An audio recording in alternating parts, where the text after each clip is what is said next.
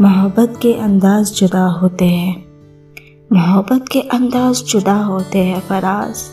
किसी ने टूट के चाहा और कोई चाह कर टूट गया। अहमद फराज साहब शायरी की मदद से आशिक अपने दिल में दबी बात को बताने की कोशिश करता है, लेकिन किसी को टूट कर चाहने की सज़ा उसने खूब पाई होती है। दोस्तों, हिंदी और उर्दू भाषा में शेर शायरी हो या फिर नज़म हो, अहमद फराज साहब का नाम ना आए ऐसा हो ही नहीं सकता है।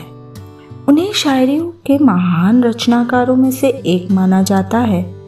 नमस्ते दोस्तों, मैं हूं आपकी दोस्त मनाली। shayarisukun.com के इस बेहतरीन मंच पर आप सभी का स्वागत है।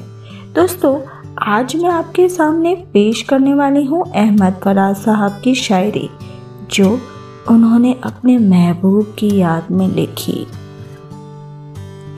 तो चलिए दोस्तों, अब बिना देर किए आज के अहमद फराज साहब की शायरियों को सुने। उस शख्स से बस इतना सा ताल्लुक़ है फराज, उस शख्स से बस इतना सा ताल्लुक़ है फराज, परेशान वो होता तो हमें नींद नहीं आती।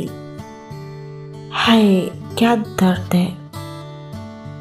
दोस्तों, आइए सुनते हैं हमारी आज की तीसरी और अंतिम शायरी। अर्ज किया है, जो कभी हर रोज मिला करते थे फराज, जो कभी हर रोज मिला करते थे फराज, वो चेहरे तो अब ख्वाबों ख्याल हो गए।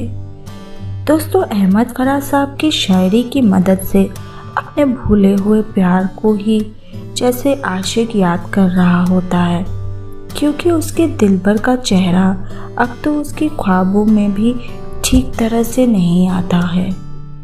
दोस्तों, अगर आपको और भी अहमद फराज साहब की शायरियाँ पढ़नी एवं सुननी है तो आप shayarisukun.com पर अहमद फराज शायरी सर्च कर सकते हैं, या फिर इस पोस्ट के नीचे आपको उनकी लिंक्स मिल जाएंगी।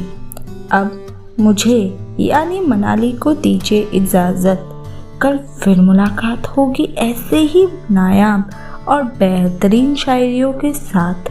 तब तक अपना बहुत सारा ख्याल रखना। शुक्रिया।